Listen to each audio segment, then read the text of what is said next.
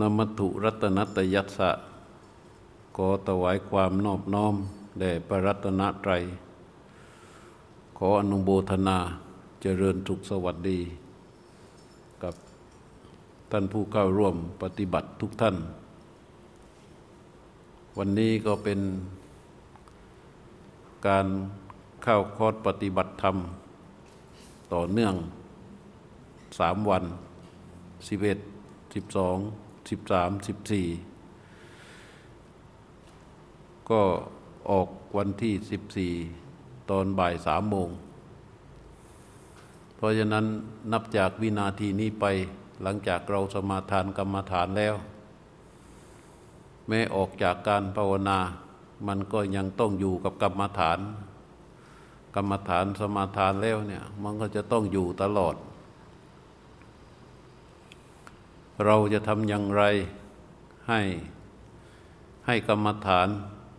มันอยู่ตลอด ข้อนี้มันก็มีเรื่องที่จะต้องทำความเข้าใจในทางปฏิบัติ แม้บางท่านมา แล้วไม่ได้พักที่นี่ กลับไปพักที่บ้าน มันก็ยังสามารถ ตำรงซึ่งกรรมฐานที่ตนสมาทานแล้วได้ จริง ๆ กรรมฐานไม่ใช่ว่ามันจะอยู่ได้แค่การเข้าคอร์สแต่มันอยู่ตลอดเลย มีคนคนถามว่า กรรมฐานคืออะไร กรรมฐานก็คืองานทางใจ มนุษยชาติเนี่ย ถ้าไม่มีกรรมฐาน โลกพินาศ แต่ที่มันยังเป็นอยู่ได้เนี่ยเพราะว่ามันมีกรรมฐานกันอยู่ แต่เป็นกรรมฐานธรรมชาติ กรรมฐานชาวบ้าน กรรมฐานที่ไม่ได้ร่ำไม่ได้เรียน มันก็ผิดมั่งถูกมั่ง แต่เฉพาะส่วนที่ถูกแม้มีเปอร์เซ็นต์น้อย แต่มันสามารถที่จะหล่อเลี้ยงชีวิตให้มันดำรงอยู่ได้ พูดกันจริง ๆ คนที่อยู่ในฐานะลูกฐานะพ่อฐานะแม่ฐานะสามีฐานะภรรยา ในฐานะต่างๆที่มีความสัมพันธ์กันอยู่ดี หมายความว่ามีความสุขในตามฐานะนั้น ๆ ได้ดี เพราะว่ามันมีกรรมฐานอยู่เป็นธรรมชาติเกิน 30เปอร์เซ็นต์ถ้าใครไม่มีกรรมฐานเลยในใจนะ มันอยู่ในโลกนี้ไม่ได้ เรียกว่าไม่มีที่ยืน เพราะว่าใจถ้ามันไม่มีกรรมฐาน มันจะยืนอยู่ไม่ได้ เพราะ พื้นที่ของใจมันจะถูกรุกคืบยึดไปด้วยกระแสของอารมณ์ของกิเลสต่าง ๆ เป็นความเป็นความรู้สึกฝ่ายที่จะทำให้ใจมัวหมอง ถ้าใจมันมัวหมองชีวิตทั้งชีวิตของเรา มันก็มัวหมองไปด้วย ไอ้ที่มันไม่มัวหมองอยู่ได้ในแต่ละขณะขณะ ก็เพราะว่ามันมีกรรมฐานตามธรรมชาตินั่นแหละช่วย ความคิดความปลงตก หรือว่าความคิดในเรื่องใดเรื่องหนึ่ง แล้วมันจบลงได้ อันนั้นก็มันจะสรุปลงมาเป็นองค์ของกรรมฐาน แต่เป็นกรรมฐานชนิดที่เป็นธรรมชาตินั้นถ้าพูดขยายความมาอย่างนี้ เราก็จะต้องเข้าใจแล้วว่ากรรมฐานคืออะไร กรรมฐานก็คืองานทางใจที่ทำแล้ว ใจมันสงบตั้งมั่น เพราะฉะนั้นแม้นไม่เข้าคอดเราอยู่บ้าน ถ้าใจเราเดือดพลุ่งพล่านอยู่ตลอดเวลา มันไม่สามารถที่จะยืนอยู่ในโลกใบนี้ได้นะ ที่มันยืนอยู่ได้เนี่ย เพราะมันมีห่วงเวลาที่ใจมันสงบตั้งมั่น โดยธรรมชาติของมันแต่เราเป็นผู้เจ้าของกิจการ มีเรื่องคิดเยอะแยะวุ่นวายมาก เราก็จะเห็นเลยว่ามันเดือดร้อนมันว่าวุ่นสับสน แต่ในคราวที่มันไม่ว่าวุ่นสับสน มันสงบตั้งมั่น เรารู้สึกดีไอ้ความรู้สึกนี้มันจะเกิดขึ้นสลับกันไปสลับกันมา ไอ้ตอนที่มันดีๆ นั่นแหละคือกรรมฐาน ใจมันได้ทำงานเป็นกรรมฐานขึ้นมา เพราะฉะนั้นท่านจึงเรียกความสงบตั้งมั่นของใจในบางวาระนั่นว่ากรรมฐาน วิธีการที่ทำให้ใจเข้าไปสู่ความสงบและตั้งมั่น วิธีการนั้นเรียกว่าการปฏิบัติกรรมฐาน ไม่ใช่ว่า ไม่ใช่ว่าใครคนใดคนหนึ่ง นึกสนุกสนานแล้วก็บัญญัติขึ้นมา เพื่อให้ผู้คนไปปฏิบัติตามกันมันไม่ใช่ไอ้นี่เป็น เป็นการปรับท่าทีของตัวเองให้มันเข้าใจถึงกว่ากรรมฐาน เมื่อกรรมฐานเป็นอย่างนี้ แม้ในชีวิตปกติชีวิตประจำวัน แม้ไม่ได้ควังเทศควังธรรมไม่ได้นั่งสมาธิไม่ได้อยู่ในคอร์สมันก็สามารถที่จะทรงความเป็นกรรมฐานของตนเองไว้ได้ ที่ในตำราทางพุทธศาสนาเนี่ยมีกรรมฐานอยู่สี่สิบกรรมฐาน ไอ้นี่ก็ว่ากันไป แต่ว่าในสี่สิบกรรมฐานนั้นน่ะบางอย่างมันมีมาก่อนพระพุทธเจ้าเอาทำไมมันถึงมีมาก่อนนะก็เพราะกรรมฐานมันเป็นเรื่องธรรมชาติของใจไงสาเหตุเพราะกรรมฐานมันเป็นเรื่องธรรมชาติของใจ มันจึงมีอารมณ์กรรมฐานที่มีมาก่อน พระพุทธเจ้าจะสอนอีก ที่เขารวบรวมไว้นะที่ว่าอารมณ์กรรมฐานสี่สิบสี่สิบมันไม่ใช่ว่าพระพุทธเจ้ามาสอนทั้งหมดนะมันมีมาก่อนแล้ว วกกสินเขาก็ทำกันมาก่อนแล้ว พวกอสุภะนี่เขาก็ทำกันมาก่อนแล้ว พวกอนุสติบางข้อเขาก็ทำมาก่อนแล้วทำกันมาก่อนแล้วทั้งนั้น แต่กรรมฐานที่ที่ทำกันมาก่อนๆนนั้น มันได้แต่ความตั้งมั่นด้วยความข่มใจ เข้าไปหยุดอยู่กับอารมณ์อันใดอันหนึ่งใจจะคิดไม่ให้คิด มันจะต้องหมกแช่อยู่กับอารมณ์อันเดียวที่ชื่อว่ากรรมฐาน อย่างเช่นว่าเราเพ่งสีเขียว เราก็อยู่แต่กับสีเขียวอย่างเดียว ใจหลุดไปคิดเรื่องอื่นไม่เอาไม่เอาข่มจิตข่มใจให้มันนิ่งแน่แน่วอยู่กับความเป็นสีเขียวอยู่อย่างนั้น มันเลยไม่มีสติ มันไม่มีปัญญา มันได้แต่ความตั้งมั่นอย่างเดียวพอได้ความตั้งมั่นมาอย่างนั้นแล้วเนี่ยบางคนก็เป็นมหาโจร บางคนก็เป็นนักฆ่า บางคนก็เป็นนักพนัน บางคนก็เป็นอะไรต่าง ๆ นี่ก็กรรมฐานด้วยกันทั้งนั้นนะแต่ว่ามันเป็นกรรมฐานชนิดที่เรียกว่าไม่มีสติปัญญา ได้แค่การข่มใจให้มันนิ่ง ให้มันนิ่ง ให้มันนิ่ง เหมือนกับคนยิงปืนเป็นนายพราน จับปืนขึ้นมาประทับปืนเสร็จเล็งไปเป้าหมาย เวลาเล็งไปแล้วเนี่ยมันจะต้องคอนโทรลทุกอย่างให้นิ่ง เพื่อให้มันแม่นยำถูกเป้าหมายได้ถูกต้องไอ้นี่ก็เรียกว่าความตั้งมั่นเหมือนกันคือคือการข่มใจ แต่สติปัญญาไม่มี เมื่อพระพุทธเจ้ามาสอนศาสนาหลังจากพระพุทธเจ้าตรัสรู้พระพุทธเจ้าจึงสอนเรื่องราวของการเจริญสติ ก็ถูกสงเคราะห์เข้าไปในกรรมฐานนั้น แต่เวลาที่พระพุทธเจ้าสอนเนี่ยมันท่านไม่เคยเอ่ยถึงคำว่ากรรมฐานสี่สิบนะ พระพุทธเจ้าไม่เคยเอ่ย แต่พระพุทธเจ้าตรัสสอนเรื่องสติ ตัวยาวของมันก็คือว่าสติปัฏฐาน หมายความว่าฐานเป็นที่ตั้งของสติ คือให้ตัวสติไปตั้งอยู่ที่ฐานได้อย่างถูกต้อง มันก็จะเป็นสติปัฏฐาน เมื่อสติปัฏฐานเกิดขึ้นแล้วเนี่ยมันก็จะทำให้เกิดองค์ความรู้เยอะแยะมากมาย รวมเรียกว่าโพชฌงโพชฌงนี่ก็คือองค์องค์ของความรู้ที่จะนำให้ไปสู่ความตื่น ตื่นจากกิเลสนิสาทั้งหลายเนี่ย อโพชฌงเกิดขึ้นมา มันก็จะทำให้เข้าสู่วิชาเลยมุดเป็นที่สุดความไปบูรของสติปัญญา ทีนี้พระพุทธเจ้าเลยสอนแบบนี้ เมื่อพระพุทธเจ้าตรัสรู้ใหม่ ๆ เวลาไปสอนธรรมจักรกับปวัตนสูตร ทั้งทั้งกันนั่นน่ะคือกรรมฐาน อะไรคือตัวกรรมฐานน่ะที่พระพุทธเจ้าบอกว่าจักขุกรณี มีเครื่องเห็น ยานักกรณีมีเครื่องรู้จักคุ้งอุดปาติดวงตาเกิดแล้วยานังอุดปาติยานเกิดแล้ว ปัญญาอุดปาติปัญญาเกิดแล้วอาโลโกอุดปาติแสงสว่างเกิดแล้ว ปุเปสุอนานุสุเตสุนะเป็นสิ่งที่เราไม่เคยได้ยินได้ฟังมาจากที่ไหนก่อนเลย อันนั้นน่ะ มันเกิดขึ้นอันนั้นเรียกว่ากรรมฐาน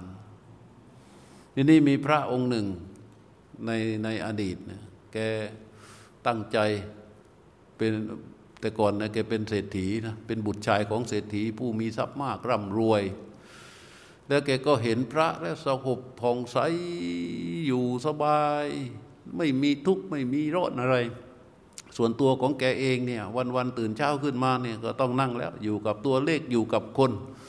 ต้องบริหารงานบริหารเงินบริหารคนบริหารหนี้บริหารทุกอย่าง แต่ละเรื่องแต่ละอย่างดูมันวุ่นวายไปหมดเลย มันทุกข์เหลือเกินในชีวิตตั้งแต่เช้ายันค่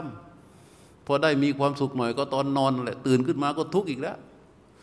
แกก็มีใส่บาตรทุกวัน เช้าขึ้นมาก็เรียกว่าพระกุลปะกะเรียกว่า ชีต้นภาษาไทยเรียกว่าชีต้น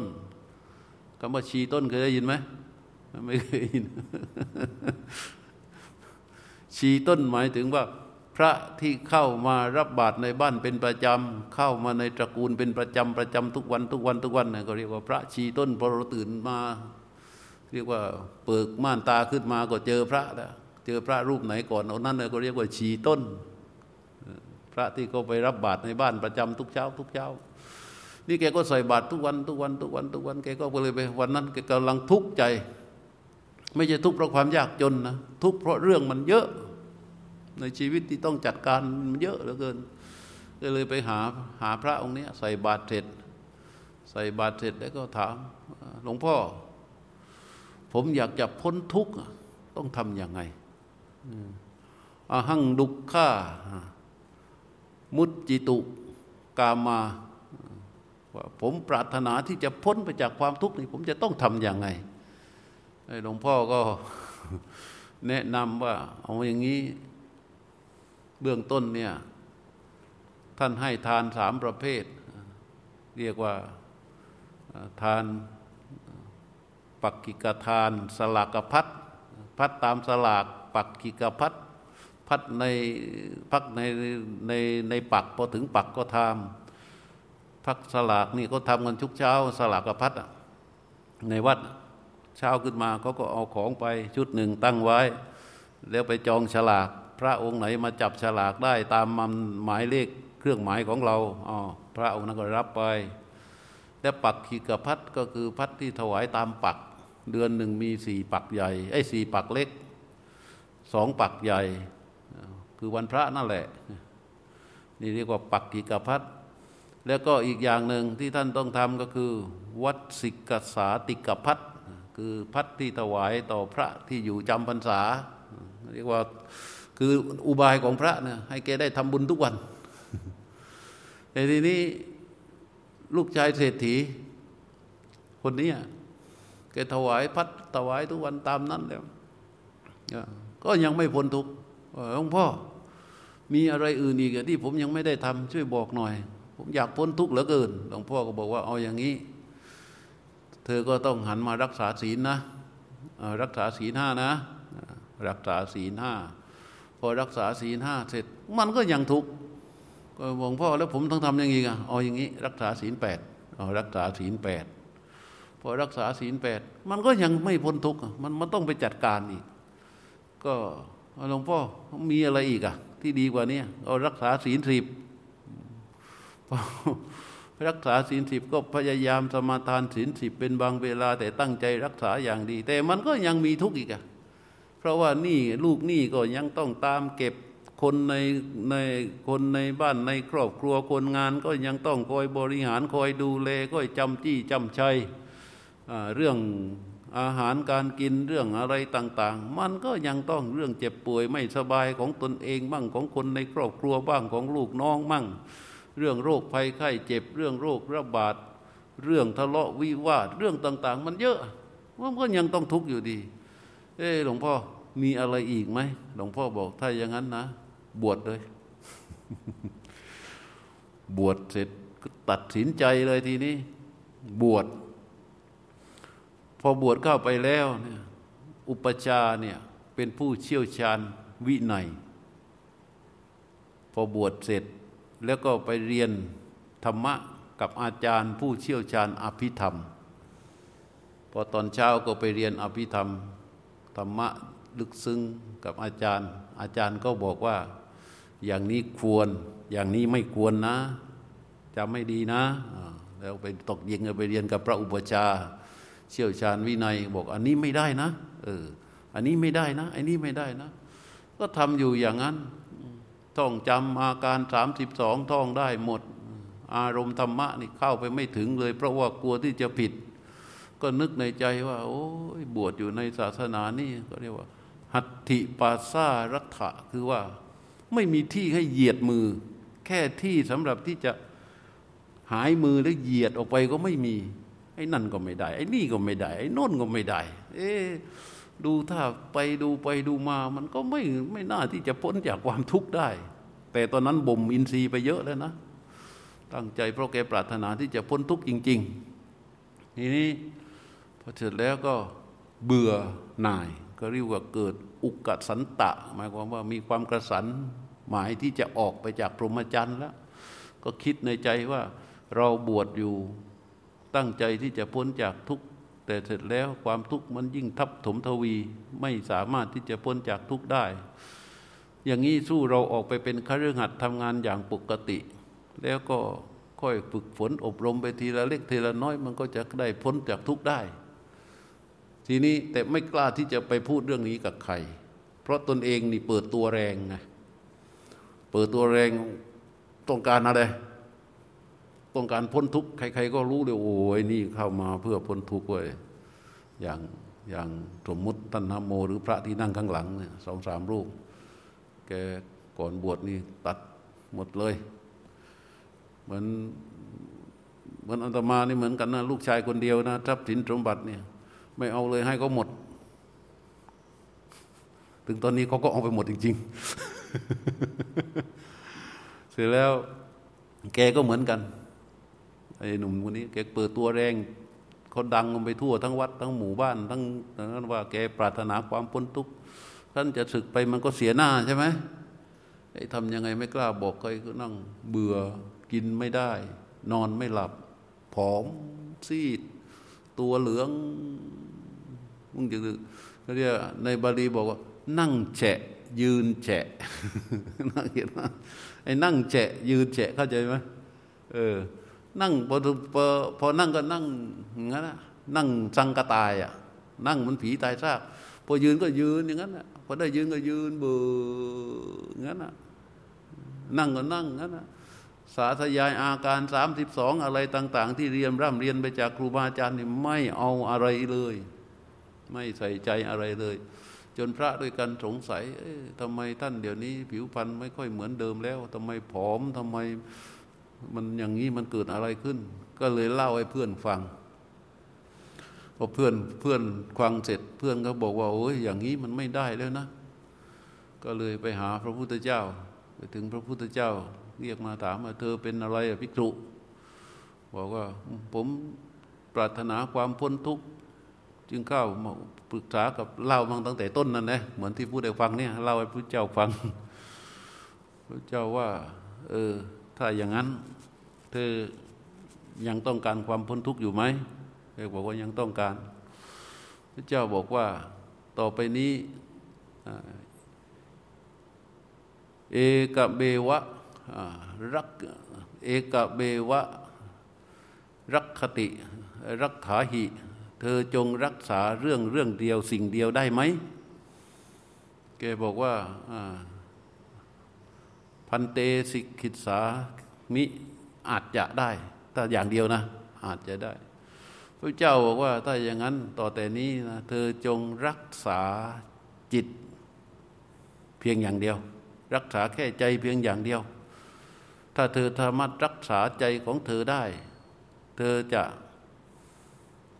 พ้นทุกข์ได้อันนี้ก็บอกว่าแค่รักษาใจอย่างเดียวอะมันก็ไม่ยากนี่ ตกลงกับพระพุทธเจ้าว่าได้ได้ได้ จะลองดูอีกสักตั้งหนึ่งรักษาใจอย่างเดียว พระพุทธเจ้าเลยตรัสว่าสุสุดัสุดุดดัสั่งสุนิปุนัง ยัตถากามะนิปาตนัง จิตตังรักเขทเบทาวี จิตตังคุตตังสุขาวหัง ว่าว่าคนมีปัญญา คนมีปัญญาเนี่ยจะรักษาจิต ซึ่งเห็นได้ยาก ละเอียดมักตกไปในความพอใจเสมอ ผู้ที่คุ้มครองรักษาจิตได้ จะเข้าสู่อมตะสุข พระพุทธเจ้าตรัสเท่านี้แต่ว่าพระรูปนี้แกเข้าไปถึงแกก็รักษาจิตของแกได้จริง ๆ และในที่สุดแกก็สำเร็จได้ พวกเราฟังเพียงเท่านี้ ก็ดูเหมือนไม่มีอะไร และตรงไหนคือกรรมฐานใช่ไหมคำว่าเบทาวี แปลว่ามีปัญญา มีปัญญาคืออะไร จะฟังให้ลึกไปกว่านี้ไหมถ้าฟังให้ลึกไปกว่านี้ก็ต้องตีความหมายของคำว่าเบทาวีคืออะไร เบทาวีมีปัญญาคืออะไร ที่จะไปดูแลจิต ไปรักษาจิต คืออะไร ไม่รู้ คือรู้ไงปัญญาเนี่ยคือรู้ มันตรงกับข้ามกับไม่รู้ใช่ไหมมันตรงกับข้ามกับโง่ใช่ไหมคือรู้ รู้นั่นแหละคือปัญญา รู้นั่นแหละจะรักษาจิต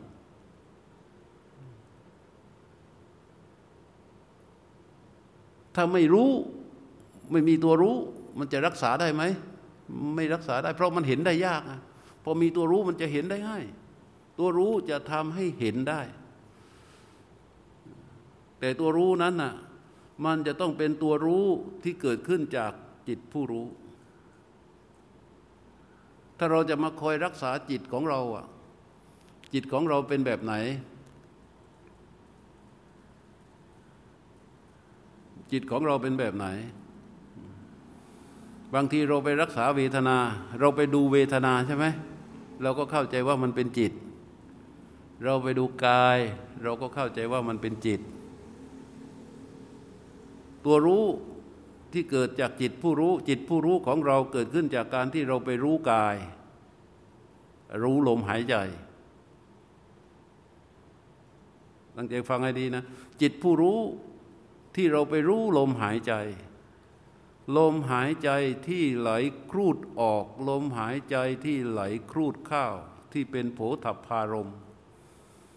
ที่มันเกิดการสัมผัสกับกายประสาท ลมหายใจออกที่สัมผัสกับกายประสาท แล้วจิตผู้รู้เข้าไปรู้ลมที่กระทบกับกายประสาท พอกระทบบ่อยรู้บ่อยเข้าบ่อยเข้าบ่อยเข้าบ่อยเข้าบ่อยเข้าบ่อยเข้า มันก็จะตก เป็นผู้รู้ ผู้รู้จะตัวรู้เนี่ยมันจะเห็นผู้รู้ จะมีตัวรู้ตัวหนึ่งในขณะที่เรารู้ลมหายใจ มีตัวรู้อยู่ตัวหนึ่ง ที่ที่มันไม่ขึ้นอยู่กับใคร ที่เราอ๋ออย่างนั้นอ๋อในขณะที่เรารู้ลมหายใจแล้วมันมันเกิดเป็นสภาวะขึ้นมา แล้วมันรู้อะไรขึ้นมาเนี่ย มันก็อ๋ออย่างนี้อ๋ออย่างนี้อ๋ออย่างนี้ อ๋อนั่นเนี่ยคือตัวรู้ ไม่ใช่จิตผู้รู้ แล้วเขาสามารถที่จะรู้จิตผู้รู้ที่รู้ลมหายใจอยู่ด้วย บางครั้งตัวรู้มันบางๆเบาๆน้อยๆ เดี๋ยวมันเกิด เดี๋ยวมันมี เดี๋ยวมันหาย คราใดที่เราไม่ตกไปอยู่ในอารมณ์อันใดเลยนะจิตคอยเฝ้ารู้ จิตผู้รู้เฝ้ารู้ลมหายใจเฝ้ารู้ลมหายใจ หรือเฝ้ารู้การเดิน จิตผู้รู้รู้การกิริยาที่เรายกย่างยกย่างก้าวยกย่างก้าวจิตผู้รู้ที่คอยรู้อยู่อย่างนี้ แล้วมันเกิดตัวรู้ขึ้นมาจากจิตผู้รู้นั้น ตัวรู้นั้นน่ยเรียกว่าปัญญา ถ้ามันมีตัวรู้นี้ มีกำลังเล็กๆน้อยๆ มันก็รู้ได้แค่กาย ถ้ามันมีกำลังมากมันก็สามารถที่จะรู้เวทนา ถ้ามันมีกำลังมากไปกว่านั้น มันก็สามารถที่จะรู้จิต และถ้ามันมีกำลังมากไปกว่านั้น มันก็สามารถที่จะรู้ธรรมกายเวทนาจิตธรรมสามารถที่จะรู้ให้มันจบได้ด้วยจิตรู้ถึงเกิดจากจิตผู้รู้ ถ้าเราไม่ทำจิตผู้รู้ ตัวรู้มีไหม มีไหม ถ้าเราไม่ทำจิตผู้รู้ ตัวรู้มีไหมถ้ายกมือขึ้นมาเห็นไหม รู้ไหมว่าเห็นอ้าวทำไมรู้อะแม้นเราไม่ทำจิตผู้รู้ ตัวรู้ก็มีอยู่ แต่เขาไม่บริสุทธิ์ เพราะอะไรที่ไม่บริสุทธิ์ เพราะสัญญาข้อมูลทั้งหลายที่มีอยู่ในสมองอยู่ในสันดานของเราเนี่ยมันทำให้ตัวรู้ที่เรามีอยู่เนี่ยไม่บริสุทธิ์ พอเราทำจิตผู้รู้ จิตผู้รู้เนี่ยรู้ตรงเข้าไปสู่ลมชนิดที่เป็นโผฏฐารมเนี่ยจิตผู้รู้ที่บริสุทธิ์จึงทำให้ตัวรู้บริสุทธิ์ ตัวรู้ที่บริสุทธิ์ มันจะมองไปตรงๆ มันจะรู้ไปตรงๆ เห็นก็รู้ว่าเห็น ได้ยินก็รู้ว่าได้ยิน อันนั้นก็รู้ก็เกิด อันนี้ดับก็รู้ว่าดับอันนี้ก็นั้นอันนี้ก็นั้นถ้าเอาตัวรู้มองเข้าไปในสิ่งที่มันเกิดขึ้นทุกทุกอย่าง ตัวรู้เข้าไปแตะ ตัวรู้เข้าไปแตะ ตัวรู้เข้าไปแตะ ตัวรู้เข้าไปแตะ ไม่ไปสำคัญคาดหมาย ในภาษาบาลีเรียกว่า รู้เพียงพยัญชนะไม่เข้าไปสู่อนุพยัญชนะ ก็คือ รู้เข้าไปแตะ อะไรเกิดก็รู้ อะไรเกิดก็รู้ อะไรเกิดก็รู้ อะไรเกิดก็รู้ อะไรเกิดก็รู้ ถ้าเราสามารถเอาตัวรู้ที่มันเกิดขึ้นมา แล้วไปรู้ในทุกทุกสิ่งที่มันเกิดขึ้น แค่แตะรู้แตะรู้แตะรู้อ๋อรู้ชนิดนี้เมื่อเกิดขึ้นเนี่ยเขาเรียกว่า รู้ด้วยใจที่มันยิ้ม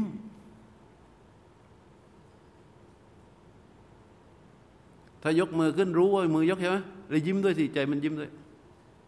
แตะไหมรู้แตะไหมเออ ใจยิ้ม แตะไหมตามาเห็นปั๊บเห็นมือปั๊บแล้วใจรู้ ตัวรู้ ตัวรู้มันเห็นปั๊บภาพปรากฏ รู้ปั๊บมันไม่โฟกัสอะไรมากมาย รู้แต่ปั๊บใจมันยิ้ม มันตรง แต่ว่าบวยแต่ไหมเออรู้แต่ได้ยิน ก็ได้ยิน รู้ รู้แล้วใจมันก็ยิ้มยิ้มรู้ใจยิ้ม เดินไปเจอแล้วสังเกตว่าถ้าเรารู้สิ่งใดที่มันเกิด แล้วเราเอาความคิดเข้าไปแทรกแซงในสิ่งที่เรารู้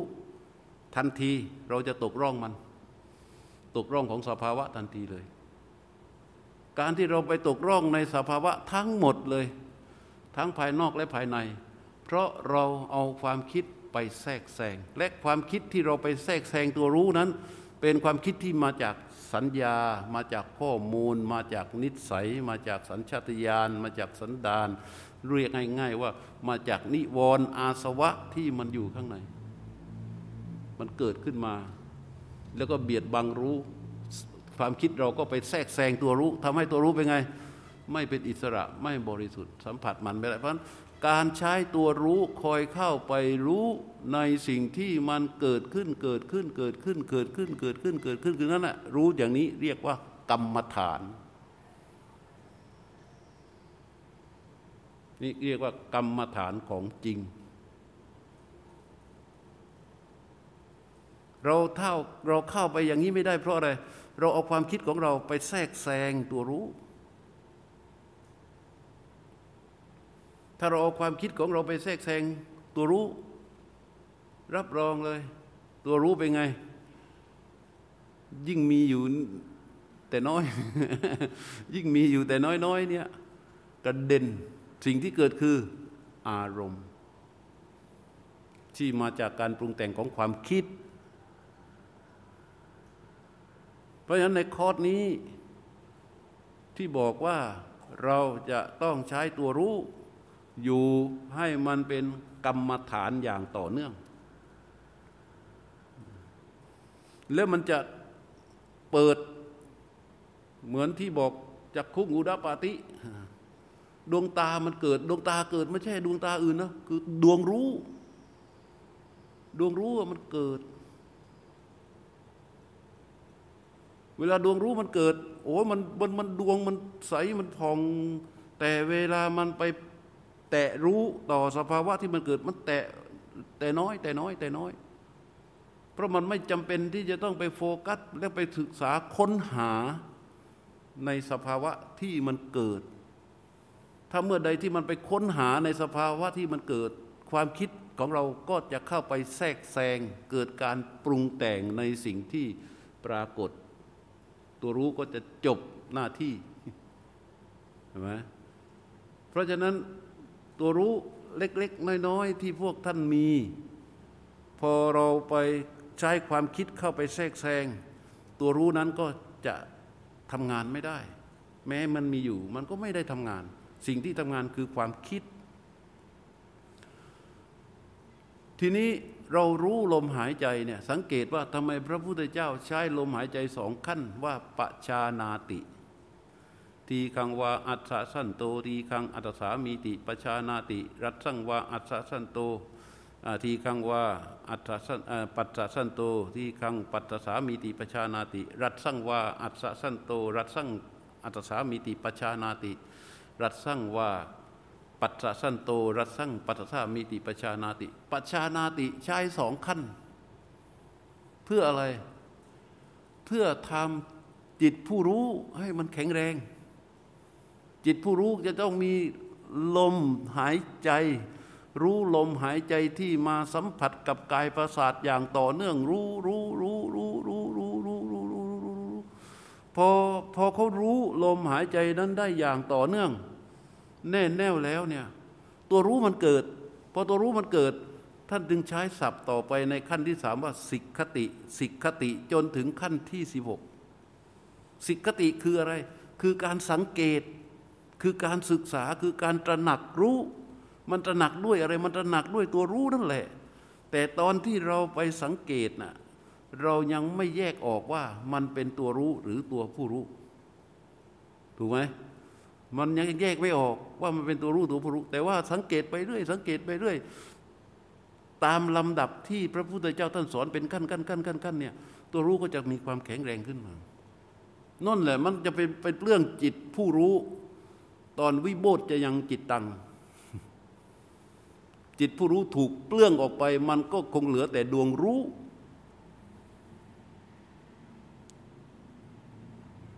ถ้ากำลังของมันทันทีที่เรารู้ลมชนิดที่เป็นโผฏฐารมจิตผู้รู้เกิดปั๊บตัวรู้มาเลยมาทันที แต่กำลังมันน้อย เราไม่สามารถเข้าไปสู่ได้ แต่เราทำรู้ลมหายใจกันมาจนถึงขณะนี้มาเยอะมาก จนบางคนเนี่ยเข้าสู่โผตปารมเร็วมาก แล้วตัวรู้มันเกิด แล้วเราไม่สามารถที่จะทรงตัวรู้อยู่ได้ ก็รู้สึกหงุดหงิดอึดอัด อุปกิเลสเกิด อุปกิเลสเกิดเพื่ออะไร เพื่อเราจะต้องวิ่งออกไป ออกไปเพื่อเราจะต้องอยู่กับจิตผู้รู้อย่างเดิม ออกไปเพื่อหาลมหายใจออกไปเพื่ออยู่กับจิตผู้รู้ออกไปเพื่อเพื่อให้มันอยู่ทุกอย่าง ที่เราสามารถบังคับควบคุมได้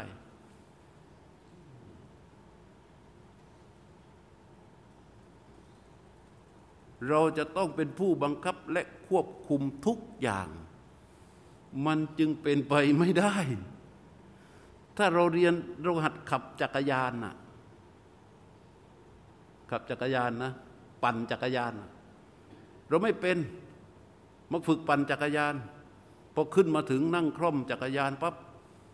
เป็นไง เท้าเราก็อยู่ที่พื้นก่อนใช่ไหมแล้วค่อยค่อยแตะเท้าก็คลูดพื้นไปก็แตะไป แตะไปแตะไปแตะไป แล้วมันไม่ยอมยกเท้าขึ้นพอเท้ายกขึ้นปั๊บมันผิด มันต้องรีบเอาเท้ามาคลูดพื้นใหม่ ตกลงว่า เอาก้นไปนั่งบนบนเบาะจักรยาน แล้วแล้วก็จักรยานเข็นไปข้างหน้าได้ด้วยเท้าสองข้างนั่นแหละทำได้อยู่เท่านั้น มันไม่ยอมยกเท้าขึ้นไปปั่น แล้วพอมันจะทำท่าทรงตัวได้ มันไม่ยอมยกเท้าขึ้นออกจากพื้น ถ้าไม่ยกยอมยกเท้าขึ้นออกจากพื้น มันจะปั่นได้ไหมมันปั่นไม่ได้ ปั่นได้ไปนิดนิดหน่อยหน่อยมันก็ลงอีกแล้ว สรุปความไอ้คนนี้จะจะขี่จักรยานเป็นไหมไม่มีทางไม่เป็น เหมือนเรารู้ลมหายใจแรกเรารู้ลมตามนี่เลย รู้ลมชนิดที่เป็นโผฏฐารมครูลมที่รู้ลมอยู่จุดเดียว ลมหายใจออกรู้รู้ลมที่มันพูดไปอย่างจุดเดียวนะ นี่หมายถึงว่าถูกต้องมาแล้วนะ ไม่นับไม่พูดถึงผู้ที่วิ่งตามลมหายใจออกวิ่งตามลมหายใจเข้าไม่พูดถึงนะ เพราะว่าพวกนี้ตัวรู้จะไม่เกิด จะเกิดได้ยาก เอาเฉพาะที่ว่าทำถูกแล้วอะ รู้ลมที่ที่ว่ากระทบกับกายประสาท รู้อยู่จุดเดียว ลมออกรู้ ลมเข้ารู้ ลมออกรู้ ลมเข้ารู้ ลมออกรู้ ลมเข้ารู้ พอรู้ไปสักพัก สิ่งที่จะเกิดกายมันจะวิเวกคือกายมันจะนิ่ง พอกายนิ่ง ลมก็จะเริ่มละเอียด ลมก็จะปราณีตขึ้น ตัวรู้มันก็จะมา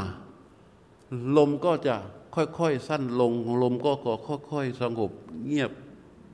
สั้นลงเบาลง สั้นลงเบาลง สั้นลงเบาลง แล้วเราก็บอกว่า เหมือนรู้ยังอยู่ แต่มันอึดอัด เพราะว่าไม่เห็นลม มันพยายามที่จะไปดูลม พยายามที่จะไปหาลม คือมันไม่ยกเท้าขึ้นจากพื้นอะ พอตัวรู้มันเกิด รู้เกิดเนี่ยมันจะต้องเป็นอิสระ มันจะต้องลมหายใจนั้น มันจะต้องเป็นลมหายใจที่ไม่ใช่มาจากการกำหนด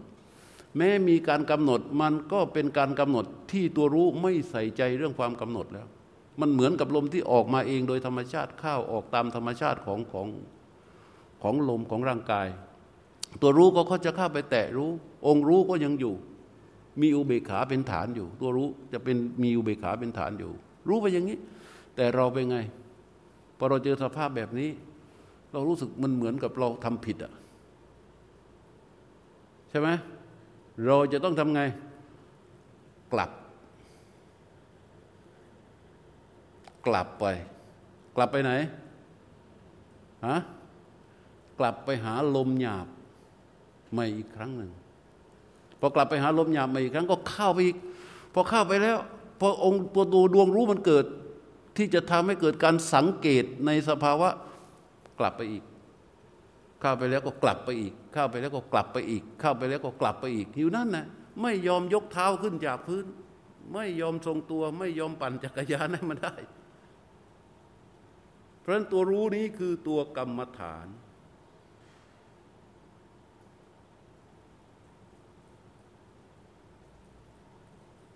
สมมุติว่าถ้ามองเนี่ยมองไปถึงเห็นบวยนั่งเนี่ยพอขึ้นชื่อว่าบวยใช่ไหมจำบวย ตัวรู้ก็บวยเสร็จความคิดเข้าไปแทรกแซงทันทีเลยอ๋อ นี่อยู่ปัตตานีมาจากโน่นมาจากโน่นมาจากโน่นมาจากโน่นมาเครื่อง เดี๋ยวขากลับเอกชัยก็ต้องไปส่งอีกมั้ง อันนี้คือความคิดเข้าไปแทรกแซงรู้ ถ้ามันรู้ จบ รู้ จบ รู้จบ รู้จบ ไม่มีความคิดเข้าไปแทรกแซงรู้จะเป็นอิสระไหม เป็นอิสระทันทีเลย ถ้าไม่มีความคิดไปแทรกแซงเป็นอิสระไหม เป็นอิสระ พอมีความคิดเข้าไปแทรกแซงเป็นไง ทันทีเลย พอเรารู้ลมหายใจรู้ไปเรื่อยเรื่อยเรื่อยลมหายใจเนี่ย บางทีมันยาว บางทีมันสั้น บางทีมันหยุดพอมันเป็นไปเรื่อย ทำไมเราไม่รู้ตามที่มันเป็น รู้ตามที่มันเป็นได้ไหม มันสั้นก็ก็เรื่องของมันน่ะ เพราะมันคือสิ่งที่ถูกรู้ ถูกไหมทำไมเราต้องมีความคิดกับไปแทรกแซงว่าทำไมลมหายใจมันเป็นอย่างนี้ทำไมลมหายใจมันเบาทำไมลมหายใจมันไม่มาทำไมมันรู้ลมไม่ได้ทำไมมันรู้ลมไม่ชัดทำไมมันมึงมึงโง่ขนาดนั้น เข้าใจไหม มันต้องยกเท้าขึ้นมาสิ ร็จแล้วเราก็ต้องไปลังโทษตัวเอง โอ้ยกู อุตสาห์เสียสละเวลาลงทุนตั้งหน้า ตั้งตามาปฏิบัติ นี่ความคิดเข้ามาแทรกแซงแล้ว ความคิดเข้ามาแทรกแซงแล้ว เวลาความคิดเข้ามาแทรกแซงมันจะมีอะไร มีแต่อัตตาที่พอกพูนขึ้น พอกพูนขึ้น แต่รู้ที่แต่แต่การปฏิบัติที่เราทำมาไม่เสียหายอะไรนะ มันยังอยู่นะ มันยังอยู่แต่มันเข้าไม่ได้ด้วยเหตุนี้ พระพุทธเจ้าจึงพระสารีบุตรท่านจึงประกาศให้รู้ว่าสภาวะในการปฏิบัตินั้นมันมีตัวหนึ่ง คือตัวลีนังจิตตัง คือมันจะเกิดการหดหูต่อสภาวะที่เกิด ตัวรู้มันจะเกิดการพอมีความคิดเข้าไปแทรกแซงปั๊บจิตมันจะหดหูเพราะอะไร เพราะศรัทธาและความเพียรมันมีอยู่ไงศรัทธาและความเพียรมันมีอยู่ในรูปของความอยาก ก็เหมือนกับไอ้พระเมื่อตะกี้ ถูกไหมแกอยากจะพ้นทุกข์ไม่ใช่แกจะมาเอาศีลมาเอาทานมาเอา เอาโน่นนี่นั่น ไม่ใช่โควิดนะ อย่าปรุง อย่าปรุง เดี๋ยวจิบน้ำก่อน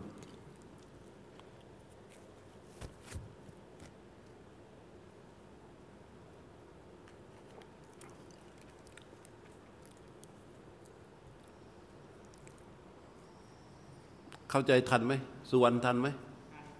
ฮะยังเผลอเหมือนกันใช่ไหม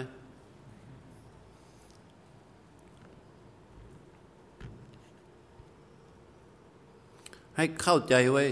อย่างหนึ่ง เราแค่รูปนามคำว่าเราแค่รูปนามคืออะไร เราไม่ใช่เจ้าสัว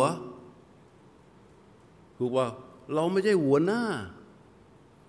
เราไม่ใช่สามี ไม่ใช่ภรรยา เราไม่ใช่เศรษฐี เราไม่ใช่คุณหมอ เราไม่ใช่นายพล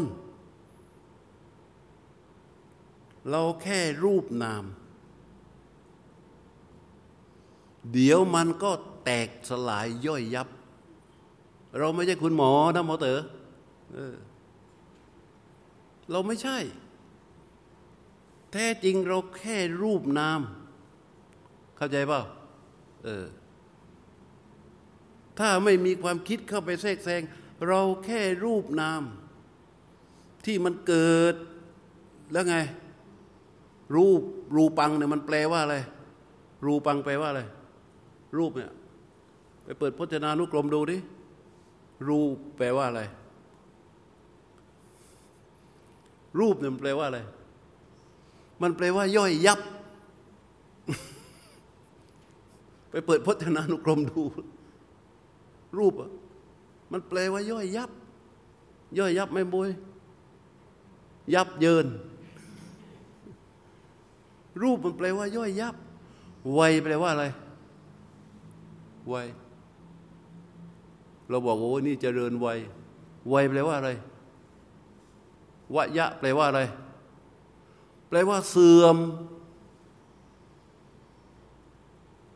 เขาพูดมาถูกหมดนะ่ะ แต่เราเนี่ยเข้าใจผิด วัยแปลว่า เสื่อมวยะนะวยะธรรมานุปัสสีวากายสมิงวิหารติ มีการตามพิจารณาเห็น ว่าธรรมทั้งหลายมีความเสื่อมเป็นธรรมดาวยะ แปลว่าเสื่อมวัยมันแปลว่าเสื่อม รูปะคือรูปนั่นแปลว่าอะไร ย่อยยับ ยับเยิน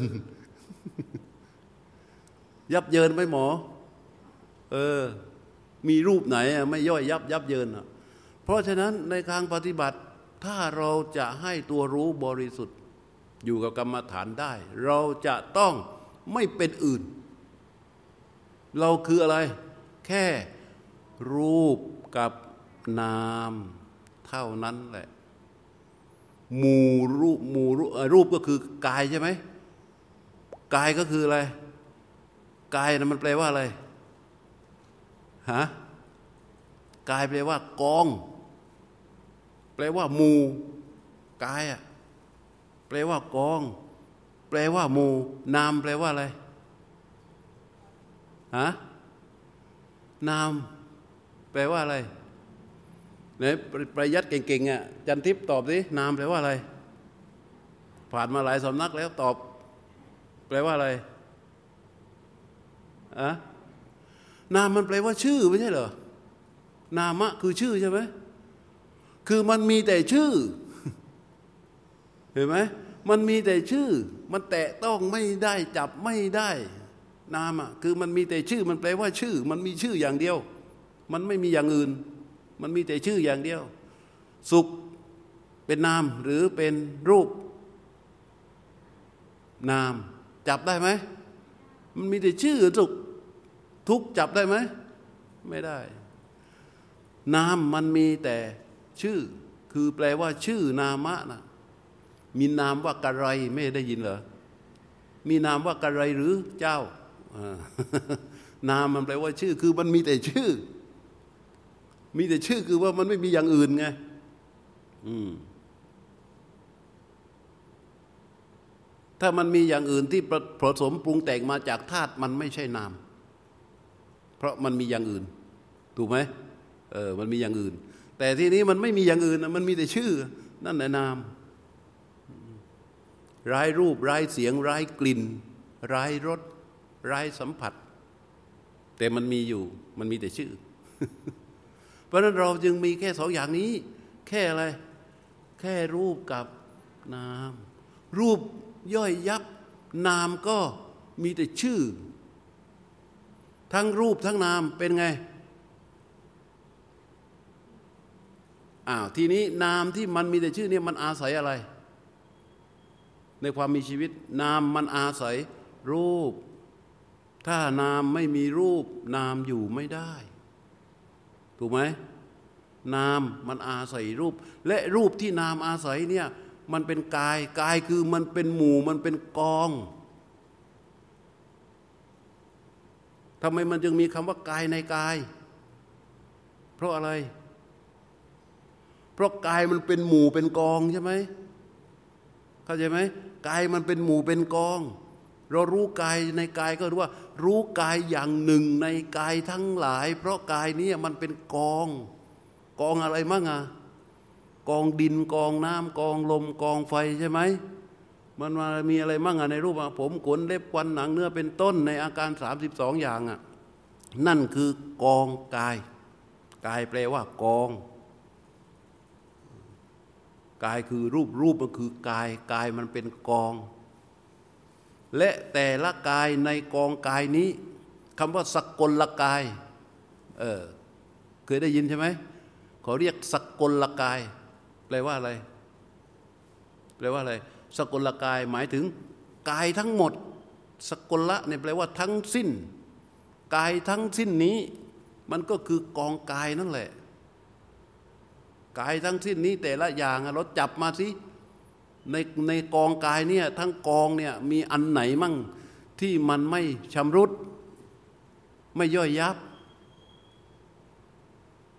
ในหมู่กายรวมกันมา เราเรียกรวมๆว่ารูปแปลว่าย่อยยับที่มันย่อยยับ เพราะว่ามันเป็นกาย มันเป็นหมู่มันเป็นกอง มันเป็นหมู่กายใช่ไหมในหมู่กายแต่ละกาย แต่ละกายรวมกันเป็นกองกายเนี่ยแต่ละชิ้นแต่ละอันมันย่อยยับเออ มีอันไหนบ้างอะที่มันไม่ย่อยยับอะที่ตารีมีไหมฮะแม้แต่ซิลิโคนที่ไปอัดอยู่ย่อยยับไหมย่อยยับ อะไรที่ไปเสริมอยู่ที่จมูกอะย่อยยับไหมย่อยยับหมดแหละที่เราไปเสริมเสริมเสริมเสริมก็ย่อยยับทั้งนั้น เรามีของย่อยยับอยู่แล้ว เราก็เอาของที่ยังย่อยยับเหมือนเดิมไปใส่แน่จริงเอาของที่มันไม่ย่อยยับใส่เข้าไปดีกว่า ถ้ามีอยู่ เพราะฉะนั้นเราจึงเป็นอื่นไม่ได้ในการภาวนา ถ้าเราเป็นอื่นความคิดเราจะไปแทรกแซงทันที ความคิดเราจะไปแทรกแซงทันที และเราจะต้องทำหน้าที่เป็นผู้จัดการควบคุมบังคับให้ทุกอย่างเป็นไปดังใจเราต้องการ มันจะภาวนาได้ไหม ไม่ได้หรอก และชีวิตเราเนี่ยนี่เรามาเข้าคอร์สสามวันสี่วันใช่ไหมเวลาเราออกไปเนี่ยเราไม่ต้องพูดถึงว่าในคอร์สเราเป็นยังไงนะออกจากนี้ไปเนี่ยเราไปอยู่กับอะไร เราไปอยู่กับสิ่งที่เราจะต้องคอยบังคับให้มันเป็นไปตามใจของเรา การไปคอยบังคับให้มันเป็นไปตามใจของเรา มันคือการทำงานของอะไรอะ มันคือการทำงานของวัตตะ การทำงานของนิวรณ์ใช่ไหมมันเป็นการทำงานของวัตตะ เป็นการทำงานของนิวรณ์ทั้งนั้นอะทั้งนั้นเลย อย่างสมมติรู้ลมหายใจ หายใจออกหายใจเข้ารู้ลมหายใจกำลังรู้ลมที่ที่มากระทบกับกายประสาทอยู่ดี ๆ สัญญามานึกถึงปฏิจจสมุปบาทอวิชชาปัจจะเออนั่งทวนปฏิจจสมุปบาท เพราะอะไรเพราะปฏิจจสมุปบาทนี่เขาว่ากันว่าเป็นธรรมชั้นสูง ถ้าใครทวนปฏิจจสมุปบาทร่ายสาธยายบ่อยบ่อยจะเป็นเส้นทางของวิมุตติแล้วเราก็นั่งไม่เอาแล้วรู้ลมรู้รู้ลมไปได้หน่อยเดียวแล้วก็อวิชชาปัจจยาสังขาราสังขาราปัจจยาวิญญาณัง แล้วบางคนก็ฉลาดกว่านั้น อวิชชาคืออะไรพยายามนึก นึกออกถึงความหมายที่เคยอ่านมาเคยฟังมาให้เข้าใจว่าอาวิชชานี่มันแปลว่าอะไรอ๋อมันเป็นปัจจัยให้เกิดสังขารสังขารมันเป็นอย่างนี้อ๋อมันเป็นปัจจัยให้เกิดวิญญาณ วิญญาณเป็นอย่างนี้อ๋อมันเป็นปัจจัยให้เกิดนะคือนึกที่ว่าอ๋ออ๋อเนี่ยมันนึกตามตำราที่ตนเองร่ำเรียนมาทั้งนั้นพอเป็นอย่างนั้น ไอ้ที่นึกอยู่แม้ว่าจะสาธยายปฏิจจสมุปบาท มันก็คือนิวรณ์ ถูกว่าใช่ไหม เพราะอะไร เพราะมันเป็นไปเพื่อให้อยู่ในอำนาจการบังคับบัญชาของเรา ตัวรู้มันจะเกิดป่ะล่ะอะตัวรู้จะมีโอกาสได้ทำงานไหม สาเหตุที่เขาทำงานไม่ได้ เพราะอะไร เพราะเราเอาจำคำนี้ไว้นะ เพราะเราเอาความคิดเข้าไปแทรกแซง เข้าใจไหม นั่นน่ะและปัญหาในการปฏิบัติที่ถามไถ่กันมาทั้งหมด แทบจะทั้งหมดเกิดจากการเอาความคิดเข้าไปแทรกแซงตัวผู้รู้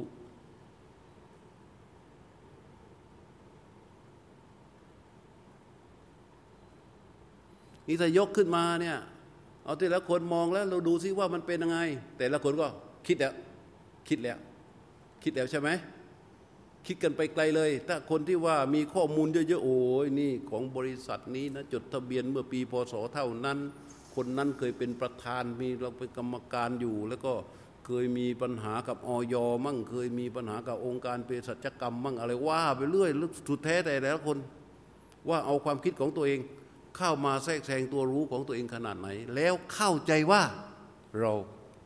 อันนั้นคือผู้รู้ ผู้รู้นั้นมันเป็นผู้รู้โลก เป็นผู้รู้ที่ร้ายแก่นสาร ตัวรู้ที่เรากำลังพูดถึงคือตัวกรรมฐาน มันไม่ใช่มันเป็นแก่นสาร คือรู้จริง จริงตรงไหน จริงตรงที่ว่า พอเห็นปั๊บมันมันเป็นรูป ถูกไหมเออมันเป็นรูป ถ้าให้ลงลึกไปอย่างมากที่สุดก็คือหน้ากาก ใช่ไหมแล้วจบ นี่อะไรก็หน้ากาก ก็จบ จบยัง ถ้าไม่จบคือ ถ้าไม่จบคืออะไร ความคิดเข้าไปแทรกแซงทันทีเลย เพราะฉะนั้นท่านทั้งหลายต้องคิดได้ดีนะว่าวันหนึ่งหนึ่งในการใช้ชีวิตของเราที่เราอยู่กับกรรมฐานไม่ได้ เพราะความคิดของเราเข้าไปแทรกแซง ถ้าบวยเข้าใจถึงเรื่องนี้บวยก็ไม่จำเป็นต้องนั่งเครื่องมาใช่ไหมบวยอะที่นั่งเครื่องมาเข้าที่นี่เพื่ออะไร เพื่อต้องการต่อเนื่อง ต่อเนื่องด้วยอะไร เพื่อความคิดจะได้แทรกแซงต่อเนื่อง ไอ้ที่พูดนี้เพื่อต้องการให้พวกเราทั้งหมดที่เข้ารับกรรมฐานเมื่อตะกี้นี้ ใช้ตัวรู้อยู่ ให้มันเป็นประคองกรรมฐานของตนเองได้ ตลอดคอร์สควังธรรมเป็นกรรมฐานไหมเป็นเออพอตัวรู้ก็มา รู้ที่มันแบบเออถ้าเป็นแสงตะเกียงอะ เป็นดวงน้อยๆเพราะว่าไส้มันนไส้มันกำลังจะหมด น้ำมันมันก็แห้งแล้ว มันน้อยๆพอฟังธรรมมันเหมือนกับเติมอะไร เติมน้ำมันลงไปในตะเกียง ทำให้ดวงตะเกียงมันเป็นไง ใสสว่าง การฟังธรรมก็คือการเติมน้ำมันลงในตะเกียง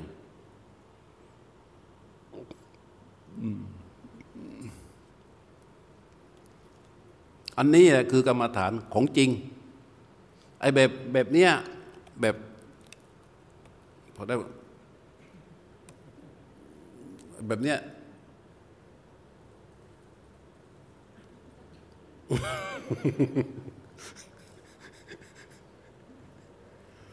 เราตรวจสอบตัวเราเอง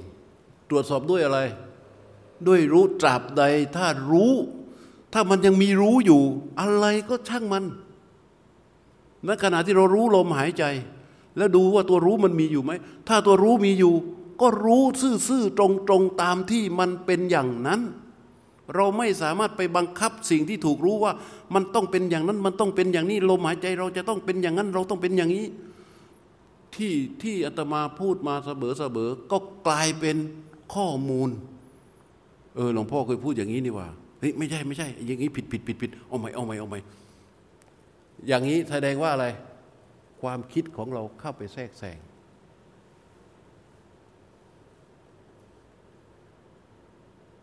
ความคิดของเราเข้าไปแทรกแซง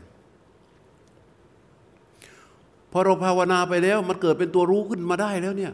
เรารู้อยู่เนี่ย แล้วมันหลุดออกไปอาตมาบอกว่า มันหลุดออกไปก็หลุดออกไป แค่รู้ว่ามันหลุดแล้วก็เอากลับมาได้ไหม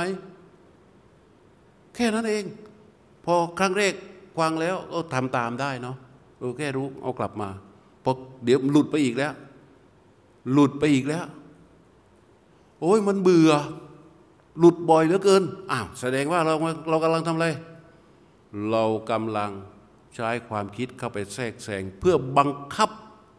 บงการ สภาวะเหล่านั้นให้มันเป็นไปตามที่เราต้องการ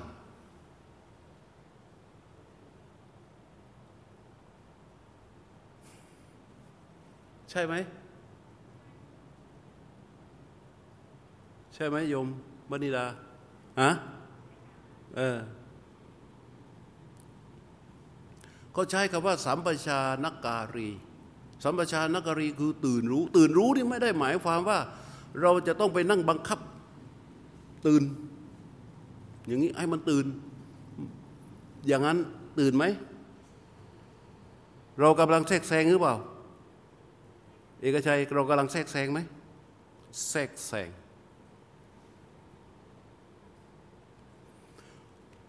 พระพุทธเจ้าสอนอาณาเพื่ออะไร เพื่อให้จิตผู้รู้บ่มตัวรู้ขึ้นมา พอตัวรู้ตื่นขึ้นตัวรู้เกิดขึ้นมาแล้วเนี่ยตัวรู้ตัวนี้เขาจะรู้ซื่อซื่อรู้ตรงตรงรู้ตามสภาพ ไม่งั้นท่านจะสอนทำไมปากเปียกปากฉีก สมุดยะธรรมานุปัสสีวากายัตสมิงวิหรติ มันแปลว่า ให้ตามพิจารณาคือตามรู้นะ ตามพิจารณาก็คือตามรู้นะนุปัสสีเนี่ยตามรู้ถึงอะไร สมุดยธรรมาคือถึงธรรมชาติที่มันเกิดขึ้น ท่านใช้คำว่าธรรมะตัวนี้แปลว่าธรรมชาตินะให้ตามรู้ถึงธรรมชาติที่มันเกิดขึ้น อยู่วิหารติแปลว่าอยู่ ตามรู้ธรรมชาติที่มันเกิดขึ้นอยู่ คือมันอะไรเกิดขึ้นมา ก็แค่รู้ว่ามันเป็นธรรมชาติที่เกิดขึ้น ความเป็นจริงคือมันเกิดขึ้น ถูกไหมอ้าวมันตั้งอยู่ความเป็นจริงคืออะไร คือมันตั้งอยู่ ไม่ใช่ไม่ไม่เลือกว่านั้นจะถูกใจเราหรือไม่ มันเกิดขึ้นตามเหตุตามปัจจัยมันเกิดขึ้นได้ ใช่ไหมท่านใช้คำว่าวิหารติแปลว่าอยู่ สมุดยธรรมานุปัสสีว่ากายสมิงวิหารติ ให้ตามพิจารณา ถึงธรรมชาติที่มันเกิดขึ้นอยู่ในกาย เออ ลืมไปเดี๋ยวหาว่า อาจารย์ไม่ครบอีก กายสมิ่งด้วย กายสมิ่งแปลว่าในกายหมายความว่าอะไร ไม่เที่ยวพล่านออกไม่เสือก ไม่พลานออกไป เพื่อที่จะไปพิจารณาไปเปิดทีวีดูซิช่องนี้ เห็นอะไรจะได้พิจารณาถึงธรรมชาติที่มันเกิดขึ้น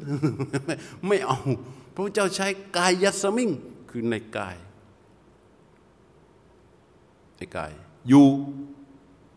วายธรรมานุปัสสิวากายสมิวิรติ ให้ตามพิจารณาถึงความดับหรือความเสื่อม ถึงธรรมชาติที่มันดับและมันเสื่อมในกายอยู่ นั่นคืออะไร อีกอันหนึ่งพระเจ้ากันไว้หมดเลยนะ สมุดไดยะวะยะธรรมานุปัสสีวากายสมิงวิหารติ ให้ตามพิจารณาถึงธรรมชาติที่มันเกิดและดับในกายอยู่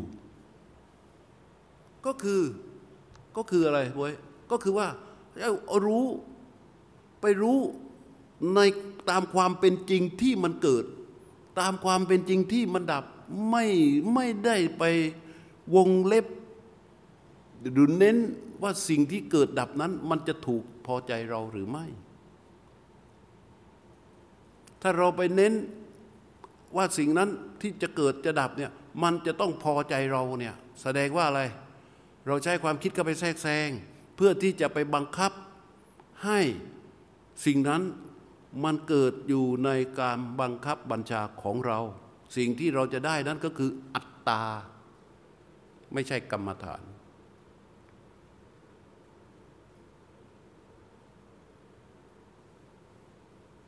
เป็นกันเยอะเลยใช่ไหมเป็นกันเยอะเลยใช่ไหมเออโค้ดนี้มันจำเป็นจะต้องเปิดอย่างนี้ เพราะเรานี่มืออาชีพ ใช่ไหมมันจำเป็นที่จะต้องเปิดอย่างนี้อืมอ้าวเอกชัยจะถามอะไร ต้อยมายัง ยังมาไม่ถึงเหรอฮะโหจะรบกวนพระอาจารย์ พูดถึงจิตผู้รู้กับตัวผู้รู้ ตัวรู้ตัวรู้ว่ามันต่างกันยังไงอีกครั้งหนึ่งครับ จิตผู้รู้พอเราเริ่มต้นเนี่ยเอาจิตผู้รู้ ดูจิตผู้รู้ก่อน จิตผู้รู้คือตัวจิตผู้รู้นี่คือตัวรู้ที่เราทำขึ้นมา โดยอาศัยองค์ประกอบสองตัวคือสติกับสัมปชัญญะ ถูกไหมสติคือตัวที่ตัวระลึกใช่ไหมอาการระลึกนี่คืออาการยกเข้าไป สู่สิ่งที่ถูกระลึก และสิ่งที่ถูกระลึก พอไปถึงตัวสติ ก็จบอยู่ตรงนั้นตัวที่จะทำงานต่อไปคือตัวรู้ที่เป็นสัมปชัญญะ คือรู้ในสิ่งที่ถูกระลึก เพราะฉะนั้นเวลาเราจะรู้ลมหายใจที่จะสอนอยู่เสมอที่พระเจ้าตรัสไว้ปริมุขขังสติงอุปัฏฐเปตวาเนี่ยดำรงสติอยู่เฉพาะหน้า และที่เรามาแยกให้การปฏิบัติ เพื่อให้จิตผู้รู้มันเกิดขึ้นโดยสมบูรณ์ก็คือว่ายกคือระลึกเข้าไปสู่ใบหน้าจุดใดจุดหนึ่ง สมมุติว่าเราระลึกเข้าไปที่หน้าผาก แล้วรู้ในจุดที่เราระลึกนั้น จนทั่วใบหน้า ไอตัวรู้ในลักษณะที่ประกอบด้วยสติสัมปชัญญะแรกๆนี้แหละคือจิตผู้รู้ แล้วเราก็เอาจิตผู้รู้เข้าไปรู้ลม ใช่ไหมไอการไปเอาจิตผู้รู้เข้าไปรู้ลมเนี่ยมันจะต้องไปรู้ลมชนิดที่ว่ามันระลึกเข้าไปแล้ว ไอตัวที่มันรู้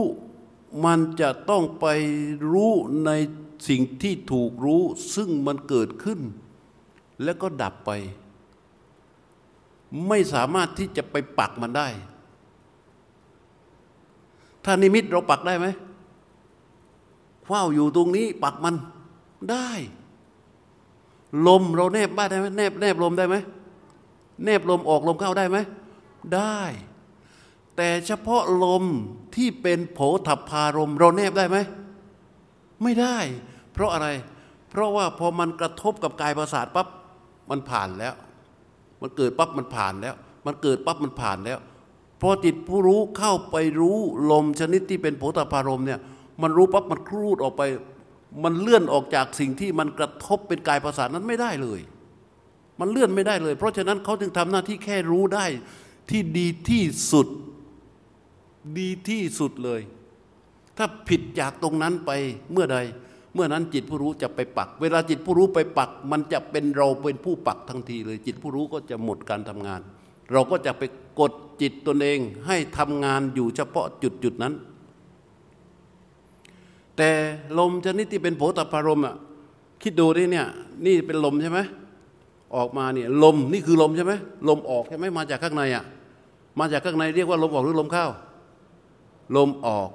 ถ้าลมออกมาเงี้ยเรากำหนดว่าลมมันจากตรงนี้เพราะมันมีการสะเทือนของกายของท้องใช่ไหมเวลาหายใจออก ท้องมันจะยุบใช่ไหมเราก็เริ่มจากตรงนี้ สมมุติ หรือเราเฝ้าอยู่ที่นิมิตเฝ้าอยู่ที่นิมิต ดูลมเลยพอเฝ้าอยู่ที่นิมิตเนี่ยเราก็จะกวัดแกว่งตามลมเข้าและลมออกจิตจะไม่มีวันที่จะนิ่งเลย เพราะมันมันมีสัญญาเข้าไปร่วมรับรู้ถึงลมที่มันออกมา ลมมันผ่านออกไปแล้ว ตัวจิตไม่สามารถที่จะรู้ได้แล้ว แต่สัญญามันยื้อจิตพอเราหายใจออกมาเนี่ยเราจะสามารถมีความสามารถนะ มีความสามารถในการที่จะรู้ลมที่มันหลุดออกจากช่องจมูกไปแล้ว ยังรู้วิ่งมาถึงนี่ เข้าใจไหม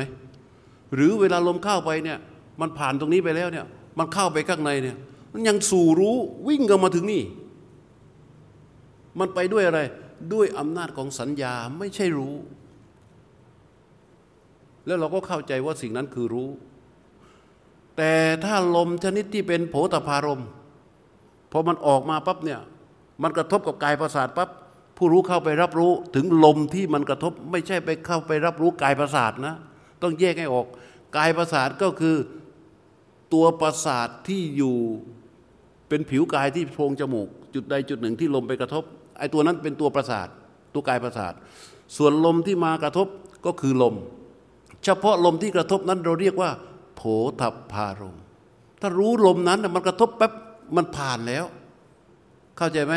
มันเข้ากระทบปั๊บมันผ่านแล้ว ไอ้ที่ผ่านไปมันคือโผฏพารมไหมไม่ใช่ ไอ้ที่ผ่านออกไปแล้วก็ไม่ใช่ ที่ผ่านเข้าไปก็ไม่ใช่ มันแค่จุดที่มันกระทบกับโผกับกายภาษาเท่านั้นนะที่เป็นโผฏพารมจิตผู้รู้ รู้ลมที่เป็นโผฏพารมที่มันกระทบนี่คือจิตผู้รู้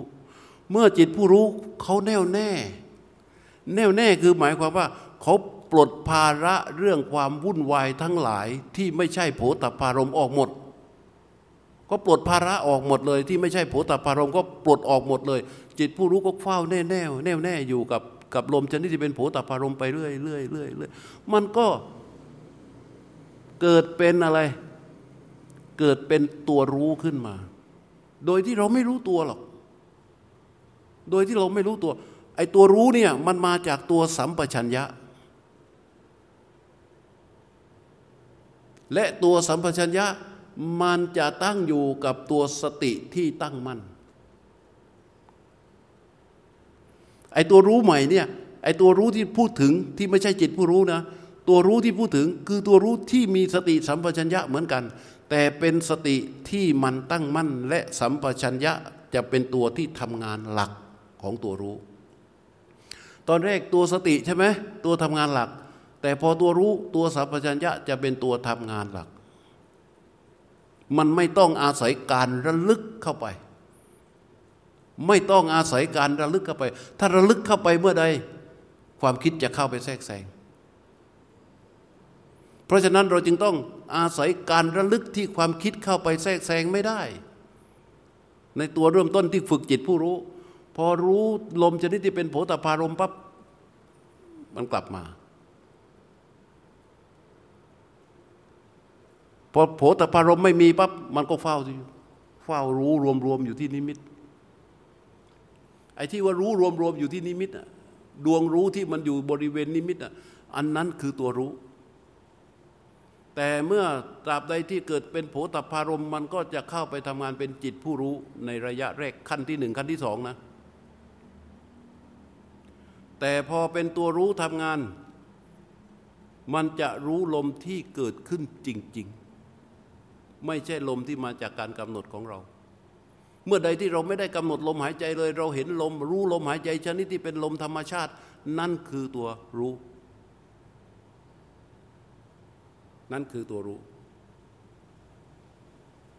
แสดงว่าตัวรู้มันมีอยู่ และอาการที่มันเกิดอาการที่เราไม่ได้ไปกำหนดลมเลย ลมมันเข้าออกของมันเองเนี่ยอันนั้นคืออาการรู้ของตัวรู้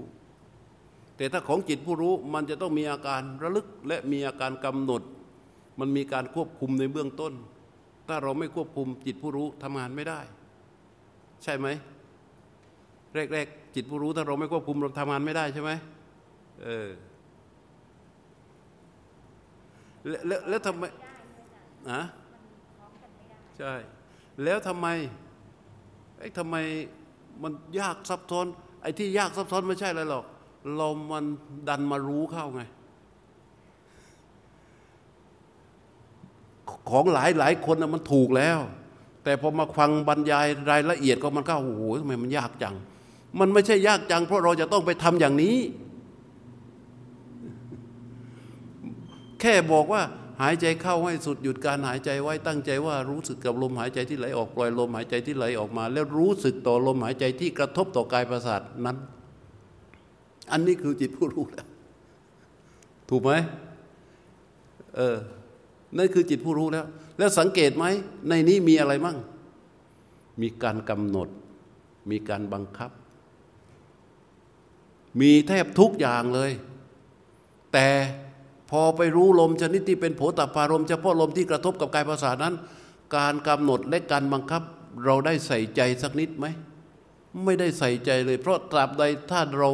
ใส่ใจ การรู้ลมที่เป็นโผตปารมเกิดขึ้นไม่ได้ เกิดขึ้นไม่ได้อ้าวสมมุติว่าเราทำพุทโธมา เราติดพุทโธเหลือเกิน เราใช้ได้ไหม ใช้ได้นะ ใช้ได้นะ ใช้ตอนไหน แต่เราจะต้องรู้โผตพารมให้ได้ก่อน พอรู้โผตพารมแล้วมันหลุดบ่อยเหลือเกิน หลุดบ่อยเหลือเกิน เพราะฉะนั้นห้าห้าถึงประมาณห้าถึงสิบนาทีแรก เราสามารถใช้พุทโธมาควบมันไว้ ควบมันไว้ เรารู้ลมชนิดที่เป็นโผตพารม รู้ลมอื่นไม่เอานะ พอรู้ลมที่เป็นโผตพารมได้ พอลมหายใจที่เป็นโผตพารมก็ครูดออกเนี่ย เราใช้ตัวกำหนดอีกตัวหนึ่งกำหนดเข้าไปเลยว่าพุพุทธจะพุทธจะยาวเท่ากับโผตพารมที่มันครูดออก โทจะยาวเท่ากับโผตพารมที่มันครูดเข้าแต่พุทธและโทนั้นเบาๆ พุทธเบาๆหมายความว่าเป็นพุทธเบาๆเบากว่าตัวรู้ แค่ห้าถึงสิบนาทีไม่เกินนั้น เดี๋ยวพุทโธก็จะหายไปอันนี้เอามาเพื่อที่จะให้จิตมันไม่หลุดอะเอามาเพื่อให้จิตมันไม่หลุด แต่ของพวกเราเนี่ยคงไม่ต้องใช้แล้วมั้งบางคนเขาใช้วิธีการนับนะ พอรู้โผตพารมปั๊บหายใจเข้าเนี่ยรู้โผตพารมนับ หนึ่งหายใจออกรู้โผตพารมนับหนึ่งหายใจเข้ารู้โผตพารมนับสองหายใจออกรู้โผตพารมนับสามไม่หลุดเลยจิตะหายใจเข้ารู้โผตพารมนับสี่หายใจออกรู้โผตพารมนับสี่หายใจเข้ารู้โผตพารมนับห้าหายใจออกรู้โผตพารมนับห้าหายใจเข้ารู้โผตพารมนับหนึ่งเขานับเป็นคู่ นี่ในหลักของหนังสือวิสุทธิมรรคมีอยู่ แต่หนังสือวิสุทธิมรรคเขาให้เรานับแบบหายใจยาวนะ หายใจเข้าหนึ่งหนึ่งสองสองสามสามสี่สี่ห้าห้าแล้วก็หนึ่งหนึ่งสองไม่มีโผตพารม อย่างนี้ปักล้วนๆ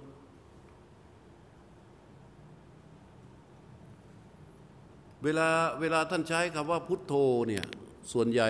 สายพุทโธครูบาอาจารย์สายพุทโธเนี่ยท่านใช้พุทโธในระยะเวลาหนึ่งเท่านั้น เวลาจะไปเข้าสมาธิชั้นลึกลึกลึกลึกมันไม่มีแล้ว อะไรอะไรก็เข้าไปไม่ได้ พุทโธก็เข้าไปไม่ได้ บุญบาปเข้าไปไม่ได้เหตุผลเข้าไปไม่ได้ มันเป็นของได้แค่เฉพาะตัว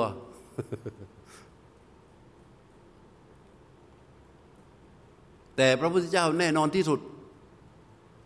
ถูกขยายความโดยภาษาริบุตร คือรู้ลมที่กระทบ ลมเกิดจริงไหมจริง กระทบจริงไหมจริง ผู้รู้ที่เข้าไปรู้ลมที่กระทบนั้นจริงไหมจริง ซื่อซื่อตรงตรงแบบนี้ ถ้าเฝ้ารู้ผู้รู้ไปเรื่อยๆผู้รู้เข้าไปรู้ลมที่กระทบไปเรื่อยๆเรื่อยๆเรื่อยๆเรื่อยๆมันก็จะเกิดเป็นดวงรู้ขึ้นมา ดวงรู้นั้นจะมีการทำงานที่มีสัมปชัญญะทำงานเป็นตัวหลัก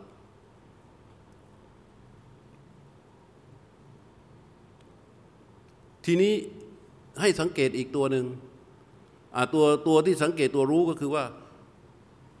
ลมหายใจเราไม่ได้ไปกำหนดมัน ที่ว่าเบื้องต้นก็บอกว่า อย่าไปกำหนดนั้นลมหายใจ ให้รู้ลมหายใจตามความเป็นจริง มันรู้ได้ไหมครูบาอาจารย์ที่ท่านสอนแบบนี้เพราะท่านทำได้แล้วไง เพราะท่านสามารถรู้ลมหายใจตามความเป็นจริง ไม่มีการกำหนดอยู่ รู้ลมหายใจที่มันเกิดขึ้นจากความต้องการของร่างกาย จากการทำงานเป็นออโตเมติกใช่ไหมแต่เราได้ไหม ไม่ได้ ทั้งทั้งที่ลมหายใจของเราเป็นไง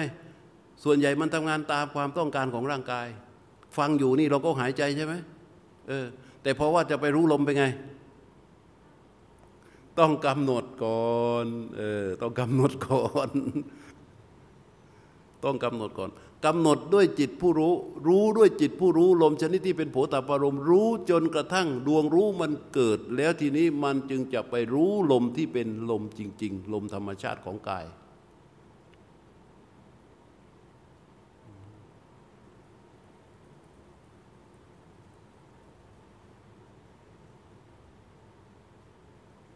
เป็นไง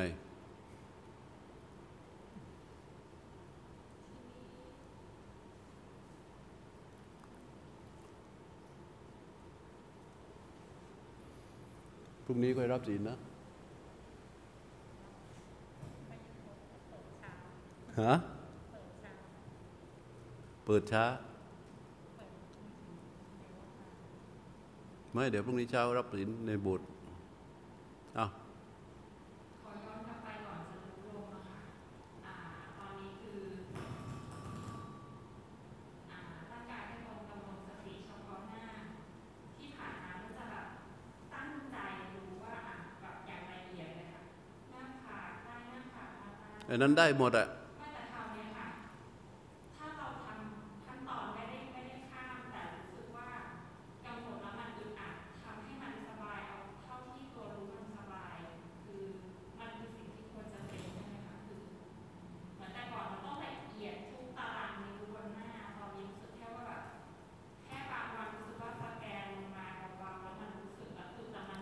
คือให้ละเอียดทุกตารางนี้วบนหน้าก็ได้ แต่ถึงเวลาที่จะรู้ลมมันต้องถอยออกมา ถึงเวลาที่จะรู้ลมจะไปให้มันละเอียดถึงขนาดนั้น มันเป็นการบังคับก็ใช้ความคิดเข้าไปแทรกแซงอีก มันก็จะไปเหมือนกับไปบงการมัน ถึงเวลาที่เราจะรู้ลม มันก็จะต้องตัวรู้เนี่ยอาการที่รู้ คือตัวจิตผู้รู้อาจจะมีกำลังมาก ถูกไหมแต่เวลาจะไปแตะรู้ที่โผฏฐารมเนี่ย มันจะไม่จำเป็นจะต้องไปทุ่มเทขนาดนั้น เหมือนเรามีแรงเนี่ย สมมุติว่าเรามีแรงสามหมื่นแรงม้าใช่ไหมแต่อันนี่มันหนักแค่ไม่ถึงหนึ่งกิโล เราจะเอาแรงทั้งสามหมื่นแรงม้าของเราเนี่ย ทุ่มเข้าไปเพื่อยกอันนี้เพื่อประโยชน์อะไร ถูกปะล่ะเวลาเราไปจะยกอันเนี้ยมันก็ยกตามน้ำหนักของมัน เราก็ใช้แรงแค่แค่นิดหน่อย แค่แรงแค่นิดหน่อย เหมือนกันเลยตัวจิตผู้รู้ ตัวจิตผู้รู้ที่ก็มีกำลังเรามาจากการที่กำหนดอย่างละเอียด แสดงว่าตัวจิตผู้รู้เราก็มีกำลังแล้วใช่ไหมเวลาเราจะไปรู้โถปตโผตพารมอะรู้ลมที่เป็นโผตพารมเราก็แค่แตะรู้ไม่จำเป็นจะต้องไปพุ่งรู้พอพุ่งรู้ก็ไปมันก็ไปเป็นโฟกัสที่นิมิต หรือไม่ก็ไปแนบอยู่กับลมอีก ก็รู้แตกรู้เบา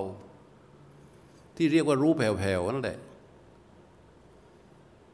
เพื่อตัดความคิดเข้าไปแทรกแซง มิฉะนั้น เดี๋ยวพอพอทุ่มเทไปหมดนะ พอยกพอทุ่มเทตัวรู้เข้าไปพุ่งไปที่โผตพารมเลย พุ่งเข้าไป พุ่งเข้าไป มันก็ล้นโผตพารมไปออกที่ลมไม่แนบกับลมก็ไปปักอยู่ที่นิมิตอีก ไปปักอยู่ที่กายประสาทอีกก็คือเอาเอาที่เฉพาะมันสบายเออ ใช่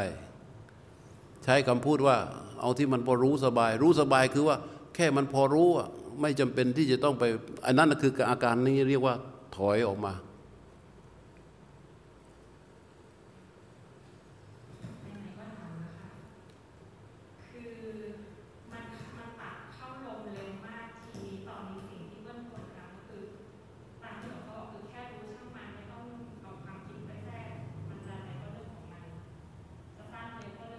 อืม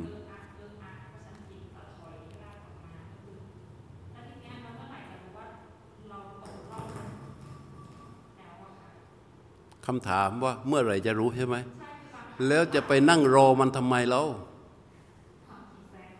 อืม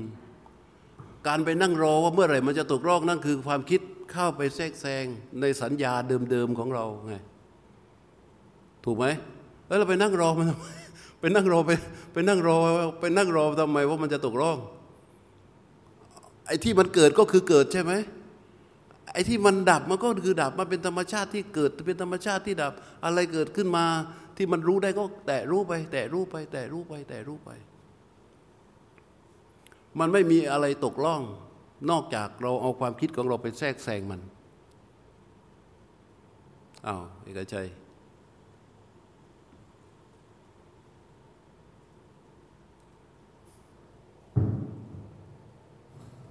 ในในชีวิตประจำวันเนี่ยอยู่ๆแล้วมันก็รู้หลงเข้ารู้หลงตัวเองสภาวะตอนนั้นเนี่ยมันเป็นตัวรู้หรือเป็นจิตผู้รู้ครับ อะไรนะในชีวิตประจำวันนั่งนั่งอยู่เฉยๆแล้วมันก็รู้ลมเข้ารู้ลมออกเองรู้รู้ปวดอารมณ์ที่ลมรู้เองใช่ไหมรู้เองสภาวะตอนนั้นมันคือผู้รู้หรือเป็นจิตผู้รู้ถ้าเรามีการกำหนดลงไปนะจะเป็นจิตผู้รู้ ถ้าไม่มีการกำหนดเลยเขาไปรู้ของเขาเองนะคือตัวรู้ แล้วที่ปฏิบัติอยู่เนี่ยพอพอเริ่มเริ่มเริ่มรู้ แต่เดี๋ยวก่อนนะ เดี๋ยวก่อนนะ ก่อนตอบคำถามนี้ ต้องแยกให้ออกไอ้ที่อธิบายให้ฟังวันนี้เนี่ยมันไม่ใช่ว่าต่อไปเราไม่เอาจิตผู้รู้แล้วไม่ได้ เข้าใจไหมเราไม่เอาจิตผู้รู้ไม่ได้ เราจะต้องเริ่มที่จิตผู้รู้ แล้วตัวรู้มันคือตัวดอกผลของการความเพียรของจิตผู้รู้ ที่คำถามนี้มันเกิดขึ้นมาก็คือว่าเรารู้เขาไปรู้ลมของเขาเองเนี่ยมันคืออะไร มันคือตัวรู้ แล้วเราจะพยายามไปบังคับตัวรู้ ใช้ความคิดไปแทรกแซงตัวรู้ว่าต่อไปเราจะต้องบังคับให้ตัวรู้ไปรู้ลมเอง ต้องเข้าใจตรงนี้ก่อนนะว่า ตัวรู้มันเป็นผลของการบ่มเพาะของจิตผู้รู้ เข้าใจไหมเดี๋ยวจะกลายไปไปใช้ความคิดตัวเองแทรกๆท่านจะไปเสียเวลาทำไมเหมือนมีบางคนถามอาอาณาปีที่บกขั้นสี่ขั้นแรกกายสี่ขั้นหมวดสองนั่นเป็นเวทนาสี่ขั้นหมวดสามนั่นเป็นจิตสี่ขั้นหมวดสี่เป็นธรรม และเราไม่ทำไมเราไม่ไปปฏิบัติหมวดหมวดสี่เลยล่ะขั้นขั้นที่สิบสองสิบสามสิบสี่นะสิบสิบสองสิบสามสิบสี่สิบห้าสิบหก ทำไมเราไม่ไปปฏิบัติหมวดนั้นไปเสียเวลากับหมวดหนึ่งหมวดสองหมวดสามทำไมเเดี๋ยวมันจะเป็นอย่างนั้นจะอีกพอพอคำถามนี้ตอบคำถามนี้ให้รู้ว่าตัวรู้เป็นผลของการบ่มเพาะของจิตผู้รู้ เพราะฉะนั้นเราจะไม่เอาจิตผู้รู้ไม่ได้ เราก็ได้ยินเฉพาะจิตผู้รู้ใช่ไหมล่ะ เราไม่ได้ยินคำว่าตัวรู้ ถูกไหม เรามีแต่ได้ยินว่าจิตผู้รู้ จิตผู้รู้ จิตผู้รู้ จิตผู้รู้ จิตผู้รู้คือสติสัมปชัญญะนั่นแหละ แต่เราเราไม่ค่อยได้ยินคำว่าผู้รู้ ตัวรู้เนี่ยคือตัวนี้มันเป็นตัวผลจากการบ่มเพาะ แต่ว่าอันตมามาอธิบายให้มันละเอียดเข้าไปอีก ที่อธิบายให้ละเอียดเพื่อให้เข้าใจไม่ใช่เพื่อให้สับสนหรือฟังดูแล้วโอ้โหมันยากว่ะ มันมันมันลึกมันลึกซึ้งเกินไปว่ะ มันยากว่ะ อย่างนี้ตายเลย ตายเลย แต่ให้รู้สถานะมันอะว่าตัวจิตผู้รู้คือตัวสติสัมปชัญญะ อาศัยสติที่มันระลึกตัวรู้คลอกับสิ่งที่ถูกระลึกใช่ไหมรู้ตัวรู้คลอสิ่งระลึกที่เป็นสัมปชัญญะ แต่ตัวจิตตัวรู้เนี่ยเมื่อเขาตัวผู้รู้เขาทำงานด้วยความเพียรต่อเนื่องไปต่อเนื่องไป มันก็จะ ส่งผลมาเป็นตัวรู้ ตัวรู้ก็จะทำงานเป็นธรรมชาติ ตัวรู้ก็จะทำงานเป็นธรรมชาติ อย่างที่เอกชัยถามเมื่อกี้ไม่ได้ตั้งใจเลยอยู่ๆเขาไปรู้ลมของเขาเองเอออันนี้เรียกว่าตัวรู้ตัวรู้คือว่าไม่มีการตัวรู้คือตัวทำงานหลักคือตัวสัมปชัญญะคือไม่มีความตั้งใจเข้าไปเพื่อการระลึกรู้ แต่มันรู้เขารู้ของเขาเอง แล้วเราจะมาพอฟังอย่างนี้เสร็จโอ้ยต่อไปเราให้ตัวรู้รู้ของเขาเองดีกว่า เราไม่ต้องไประลึกอะไรแล้วเนี่ยกลายเป็นว่าเราก็จะไปกลับใช้ความคิดแทรกแซงอีกนะ เข้าใจไหม วันนี้เปิดว่าให้เราใช้ตัวจิตผู้รู้และตัวรู้นี่แหละ ทรงตัวกรรมฐานของตนเอง ตลอดทั้งคอร์สจิบน้ำใช้จิตผู้รู้ได้ไหม ฮะเออก็ใช้ได้ ใช้ได้ มองไปที่บวยนี่ได้ไหมจิตผู้รู้ได้ มองไปที่ต้อยได้ไหมเห็นได้ มองไปตรงไหนก็ได้ แต่อย่าใช้ความคิดเข้าไปแทรกแซงในสิ่งที่มองในสิ่งที่ได้ยิน ถ้าเมื่อใดที่ใช้ความคิดเข้าไปแทรกแซงในสิ่งที่เห็นในสิ่งที่ได้ยิน ในสิ่งที่มองในสิ่งที่ได้ยินแล้ว มันจะออกมา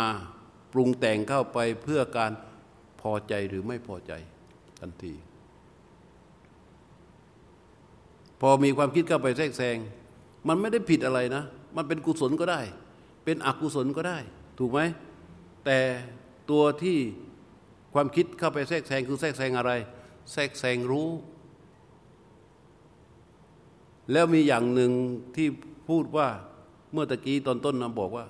เวลาเรารู้อะเรารู้แล้วแล้วด้วยใจยิ้มอะรู้แล้วดอกรู้พอรู้ปั๊บเนี่ยทำใจให้มันยิ้ม มันก็ไม่ไปโฟกัสอะไร ถ้าใจมันยิ้มได้ รู้แบบใจยิ้มอะมันจะไม่มีวันไปโฟกัสอะไร และรู้นั้นมันจะนุ่ม มันเบา ตัวรู้มันจะเยอะแค่ไหนก็ช่าง แต่มันจะรู้ในสิ่งที่ถูกรู้นั้นเบาๆ แตะแตะไปเรื่อย แตะแตะไปเรื่อย เวลาเดินก็เหมือนกัน เวลาเดินจงกรม เวลาเคยสอนว่ายก รู้ย่าง รู้เหยียบรู้เอาแล้ววะกูใช่ไหมต้องยกก่อน ยกรู้ย่างรู้เหยียบรู้ เอ๊นี่มันมาเหยียบแล้ว เมื่อกี้ยกได้รู้บอกว่า อันนั้นคือเรากำลังใช้ความคิดไปแทรกแซงรู้ รู้เขาจะรู้รู้เขาจะรู้ ทันรู้เบารู้หนักรู้ชัด ไม่เป็นไร ให้เขารู้ไปเรื่อย ๆ รู้ไปตามกำลังของรู้ที่มันมีอยู่ และรู้นี้เขาจะมีกำลังเพิ่มขึ้นเอง ตามความเพียรของเรา แต่พอเราใช้ความคิดก็ไปแทรกแซงปั๊บ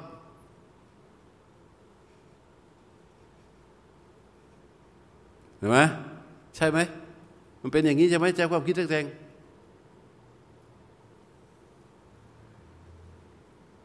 แทรกแซงยังแทรกแซงไหม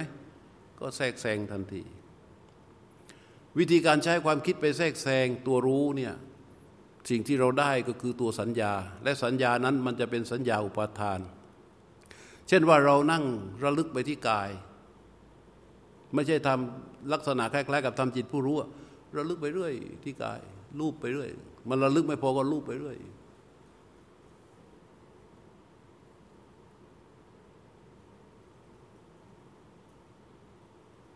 เพื่อที่จะให้ ตัวรู้มันไม่ไปไหนใช่ไหมพอมันทำท่าหลุดไปคิดก็หยิกหยิกหยิกหยิกแบบแม่เลี้ยงเด็กอะถ้าอย่างนี้เราจะไม่ได้ตัวรู้ มันจะไม่ได้ตัวรู้ มันจะได้แค่สัญญา สัญญามันไปเป็นญาณไม่ได้ ตัวรู้เนี่ย มันจึงจะตัวจิตผู้รู้ มันจะทำให้เกิดตัวรู้ ตัวรู้นี่แหละที่จะไปเป็นญาณและญาณทัศนะจะไม่เกิดได้จากสิ่งอื่น เกิดได้จากตัวรู้ ด้วยข้อนี้แหละ จึงบอกว่าทางของเราคือรู้ลมชนิดที่เป็นโผตพารมก่อนแล้วหลังจากนั้นไปตัวรู้ก็จะทำงานของเขาเอง แล้วก็คอยสังเกตคอยสังเกตคอยสังเกตคอยสังเกต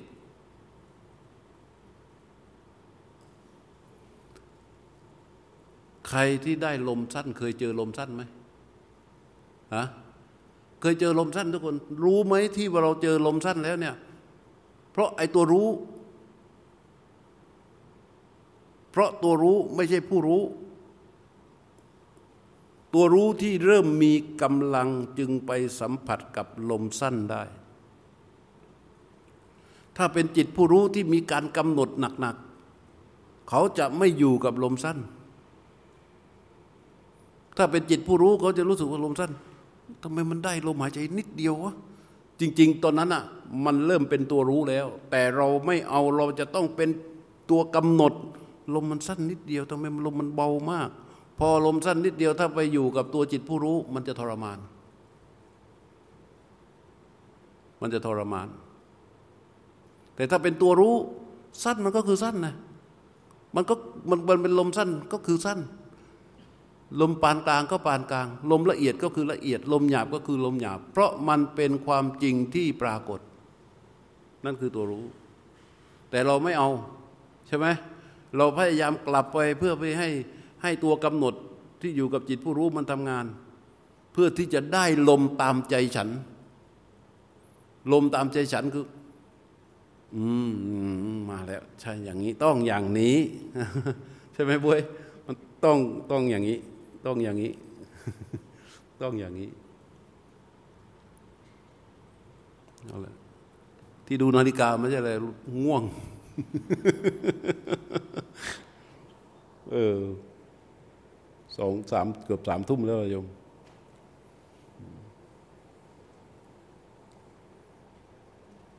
กลับไปปฏิบัติกันเนาะวันนี้ได้พักเช้าขึ้นมาตีสี่พบกัน กลับไปถึงห้องก็เอาสักบัลลังก์หนึ่งเนอะพรุ่งนี้เช้าตีสี่เจอกันแต่ว่าตีสี่ครึ่งตีสี่ครึ่ง เราได้ตลอดอะตีสี่ก็ได้ตีสี่ครึ่งก็ได้ โยมจะไหวไหม แต่ว่ากลางคืนนี้กลับไปก็เอาสักบัลลังก์หนึ่งนะ ลองอยู่กับตัวรู้ที่พูดเนี่ย เอาตัวรู้อยู่กับตัวรู้ให้ให้ได้เยอะที่สุด แล้วเราจะเห็นชัดว่า มันมันเบิกบาน มันเบิกบานกว่าเยอะ แล้วกรรมฐานเราก็จะอยู่ตลอดอะเข้าห้องน้ำเป็นกรรมฐานได้ไหมเอออาบน้ำได้ไหมกินข้าวได้ไหมกินข้าวก็ได้ อะไรก็โอ้เยอะแยะไปหมดเลยทำได้หมดเป็นเป็นเป็นใช้ตัวรู้แล้วก็เป็นกรรมฐานไปหมดเพราะเราสมาทานกรรมฐานแล้วนี่ตั้งสัจจะกรรมฐานแล้ว อย่าให้มันแตก กลับบ้านก็กรรมฐานได้ไหมเปเออได้ เปก็บ้านไม่มีคนอยู่